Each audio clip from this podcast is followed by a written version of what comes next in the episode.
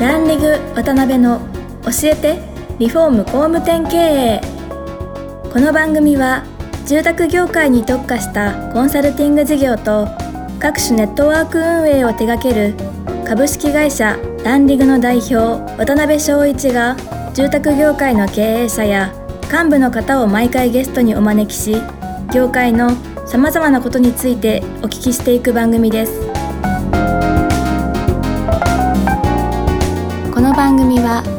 建築業界に特化したホームページ制作会社アババイ。リフォーム事業のためのネットワーク戦力。住宅会社のブランディングを支援するルームクリップ公認家づくりパートナーの提供でお送りします。工務店の社長も多様性の時代へ。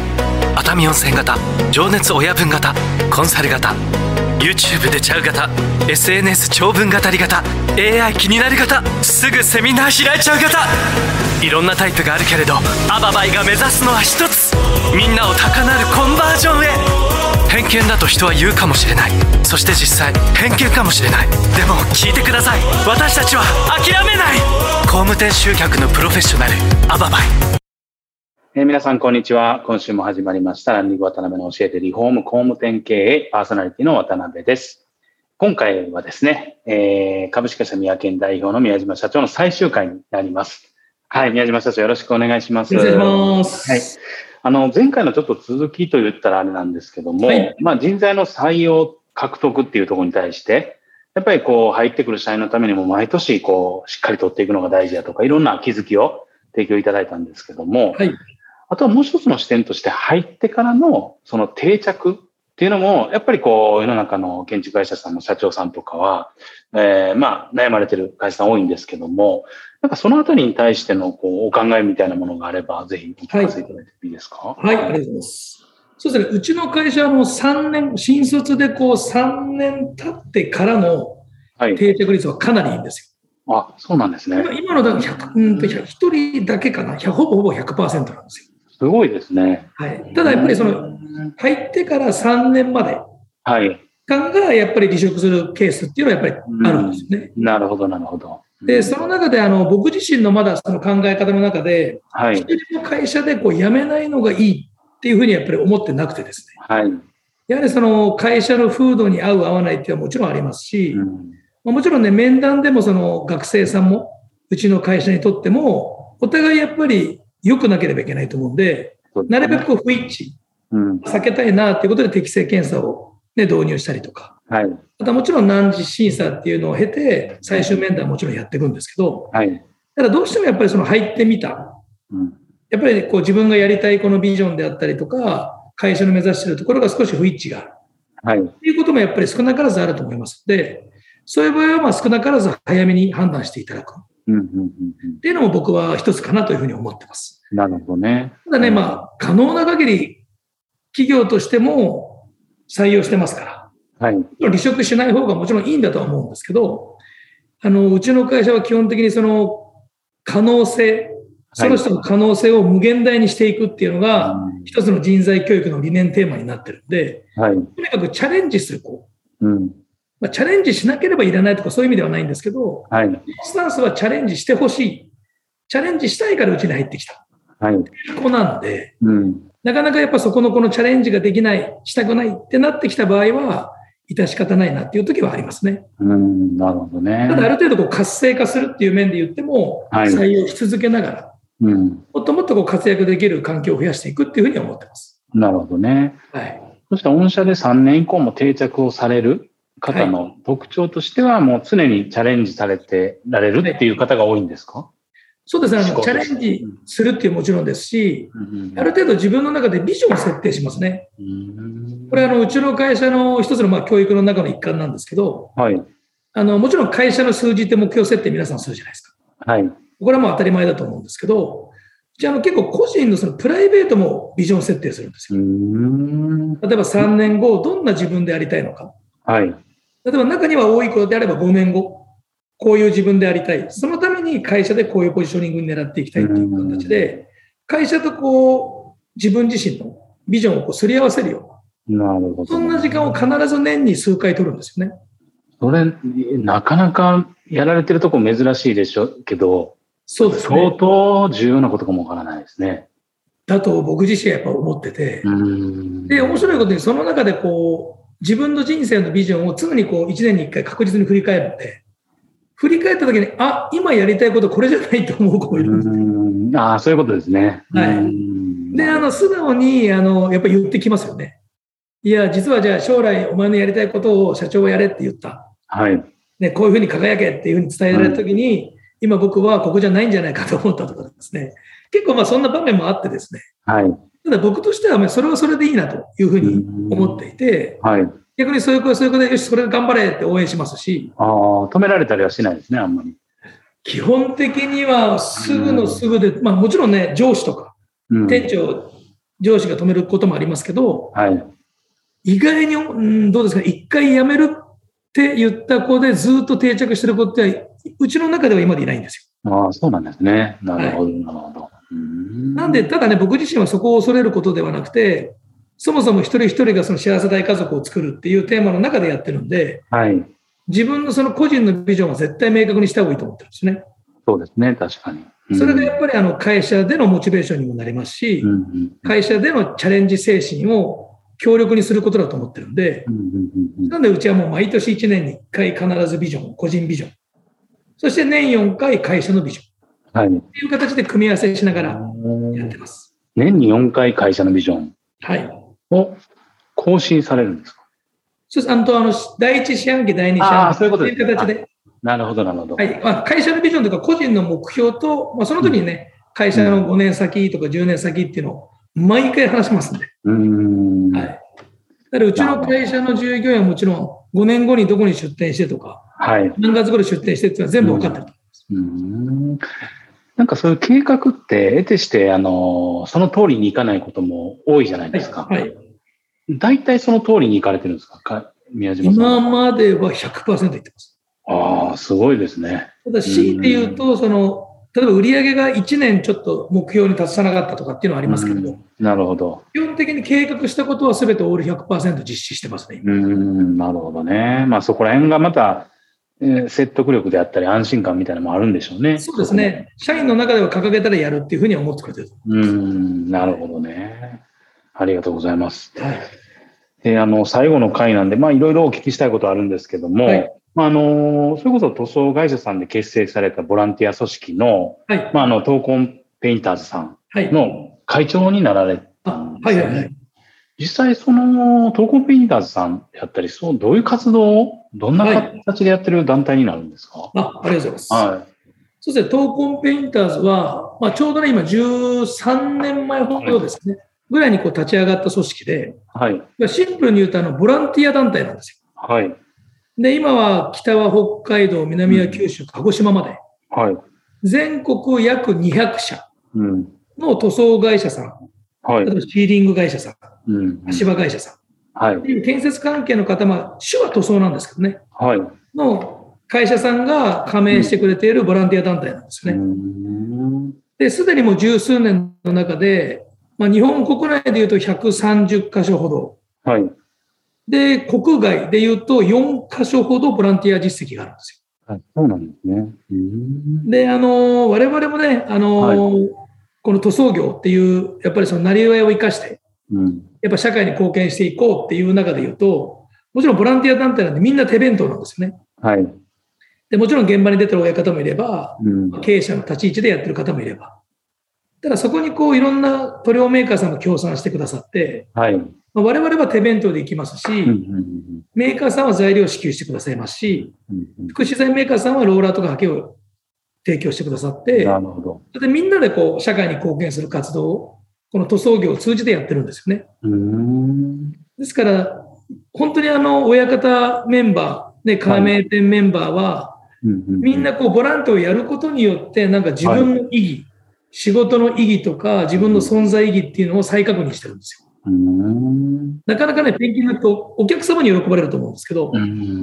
なかなかボランティアやってこう自分を認めてもらうなんてことは基本ないと思うんで。経験としてもね、なかなかないですもんね。うん、そうなんですよね。具体的にどんな活動をボランティアでやられるんですか？そうですね。例えば、あの、いろんなね、こう、今の自然災害なんかで言うとね、はい、いろんなことがやっぱり今、国内中で起きてると思うんですけど、うん、そういう時にやっぱりもちろんそういう被災地に行って、我々でできることをやる。うん、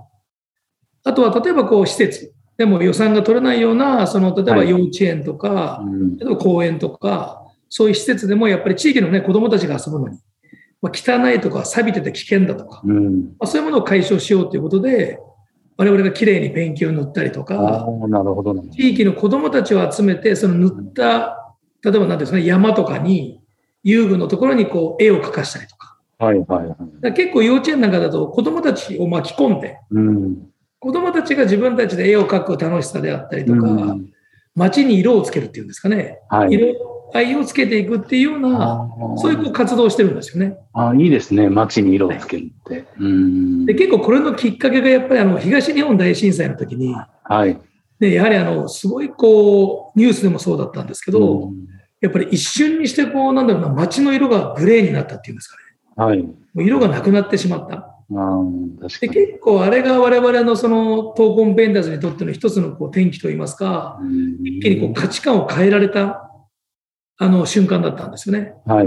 そこからもっともっと我々は力をつけて、あの地域とか町に色をどんどんどんどんつけていこう。うん、俺たちのできる仕事を通じて、もっと街を華やかにしていこうっていうふうに一致団結して、そこからぐーっと急加速しながらボランティアの実績、会員さんが集まったっていうのが今までの経緯なんですよね。なるほどね。これからももっともっとこう日本全国同士をね、募りながら、2030年1000社、1000社の加盟店を募りながら、はい、日本一のボランティア団体を作っていきたいというのが今の志ではあります、ね、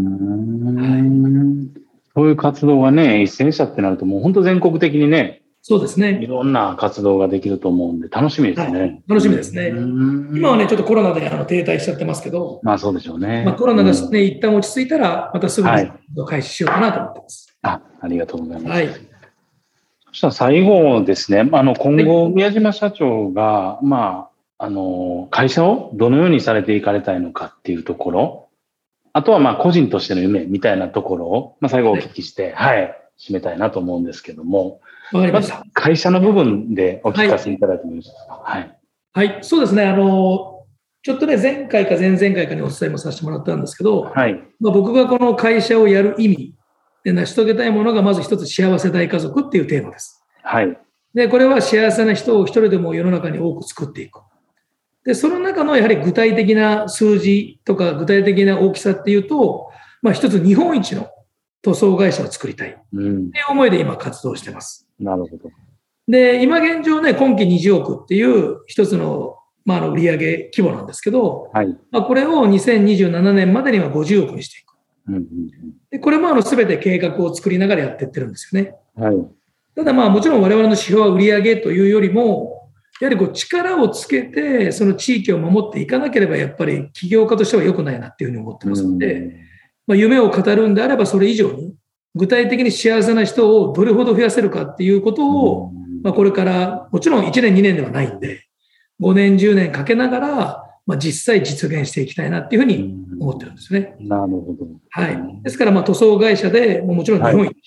うん、その中で言うと、まあ、若手をね、どんどんどんどん新卒生ね、募集しながら、もちろん中途もそうですけど、うん、チャンスをこの世の中に作っていきたいなっていうふうには思ってます。なるほど。はい。今現状、日本一の塗装会社さんって売上規模な、どれぐらい終わりなんですか？今、100から200億あります。お結構やっぱ大きいですね。そうですね。もちろん、あの、いろんなこう、形態、うんうんうん、僕みたいというか、我々みたいな、その地域の塗装店というよりは、もう日本全国でこう訪問販売でこう活動しているような会社様多いですけど、はい、だからまだまだ道のりはほど遠いなと思ってます。なるほど、なるほど、はい。ありがとうございます。ではそうですね、最後に、まあ、会社とまあリンクする部分だとは思うんですけど、はい、宮島社長個人のなんかもし夢とか、はい、あの世の中に与えたインパクトとか、もしあれば、はい。あそうですね。はい。なんかシンプルにあの僕自身はあの経営者を作るっていうのが一つの今、自分の夢といいますか楽しみですね。はいはい、であのもちろん今株式会社宮源っていう会社をこう成長させてるんですけど、はいまあ、将来的にはやっぱりこう分社化をしながらホールディングス化していきたいなっていうふうに思ってるんですよね。で、その中でやはりその経営者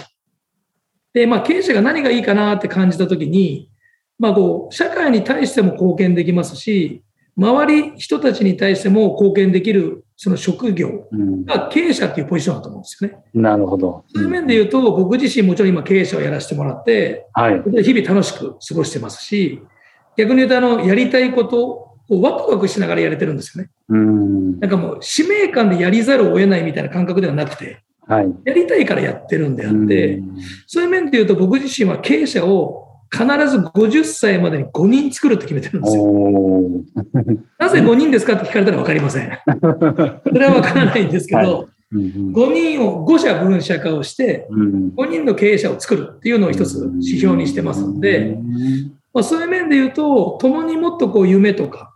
ビジョンを同レベルでこう価値観を共有しながら分かり合える仲間同士を増やしていく。なるほどね。ね、家庭が幸せとか、はい、ね、奥さんと一緒に仲良くね、こういろんな旅行したりとか、まあそういう個人レベルはあるんですけど、はい、本質で言うと、まあ、経営者を増やして、うん、もっと世の中に貢献できる力、うん、これをもっと拡大していきたいなっていうふうに思ってます。なるほど。はい、楽しいでしょうね。考え方とか価値観が共通した5人の経営者と一緒に酒飲めたら楽しいですね。最高ですね。ね5人と言わず50人って言いたいところなんですけど、まだまだ5人っていうね、指標で考えてますけど、はい、僕はなんかすごく楽しい未来を作れそうだなと思ってます。なるほどね。はい、ありがとうございます。そしたらそろそろ最終回も名残惜しい、はい、えー、お時間帯になってきました。はい。で、あの、最後にですね、ぜひその、宮島さんがこういうところをこういう時代だからこそ、あの、しっかり、えー、心がけて経営していこうよ、みたいな、もしメッセージがあればですね、ぜひ、はい、はい、あの、お聞かせいただいて締めとしたいなと思います。はい、わ、はい、かりました。そうですね、あの、まあ、これ4週にわたってですね、まずはね、いろいろと聞いてくださってありがとうございます。ありがとうございます。で、その中で、まあ、これ、僕個人ですけど、やっぱりあの、こういうそのコロナ、ね、例えば今本当にこう、市況は暗い、多分ね、イメージが本当にこう、漂ってる中で、多分我々その経営者が、間違ってもその社員、スタッフに不安を与えちゃいけないなって僕一番強く感じてるんですよ。なるほど。で、あの、僕自身はもちろんね、こう、渡辺さんもご存知だと思うんですけど、明るい性格といいますか、はい、シンプルに言うと明るくこうイメージはあると思うんですけど、うん、あの経営者の多分言霊とか、その心、言葉、多分全てこう社員に伝わっていくと思うんですよね。うん、でもちろんそれを通じてお客様にも伝わっていくと思いますし、はい、そういう中で言うと、やっぱり経営者っていう役割を全うするんであれば、今このご時世だからこそ、やっぱ明るいビジョンを何が何でも、まず自分自身が信じて見出さないと、まあ、社員を間違っても自信に満ちた日常は送らないと思うんですね。確かに。うん、ですから僕自身もその週、あの年に4回将来のビジョンを語る場があったりとか、うん、週に1回社員に伝えるメッセージであったりとか、必ずプラスの発想で、プラスの未来を必ず伝えてるんですよ。なるほど。で、もちろん僕自身もじゃあ全く不安にならないかと思ったら、もちろん不安になる時もあるんですけど、基本はもういいイメージ。ビジョンも明確にしながら、プラスのイメージをとにかく相手に不安を与えない伝え方、ビジョン設定。まあ、そういうものにかなりこう神経を研ぎ澄ましてますので、まあ、社員が安心してまっすぐこうビジョン、夢を見られる、はい、まあ、そんな、ね、経営者でありたいなっていうふうに思ってるんで、今だからこそ、まあ、経営者はプラスの発信をしていった方がいいなというふうに僕自身も感じてますし、ぜひね、日本全国の経営者がそういうふうにできたら、世の中明るくなっていくんじゃないかなというふうには感じてます。以上です。はい、ありがとうございます。はい、ありがとうございます。本当にあの、4回にわたってですね、あの、はい、宮島さんの人となりから、本当経営哲学から、もういろいろ元気の出るアドバイスも含めてですね、お話しいただくことができました。あの、ぜひですね、あの、お聞きの皆様もですね、何かヒントを得ていただいて、えー、こういう時代だからこそ元気を出してですね、元気な日本を皆さんで作っていけたらなと思います。はい。では4回にわたり宮島社長ありがとうございました。はい、ありがとうございました。今回もランディグ渡辺の教えてリフォーム工務店経営をお聞きいただきありがとうございました。番組では渡辺やゲストの方へのご質問やご意見、ご感想を募集しています。ウェブサイトランリグにあるお問い合わせフォームよりお申し込みくださいお待ちしています。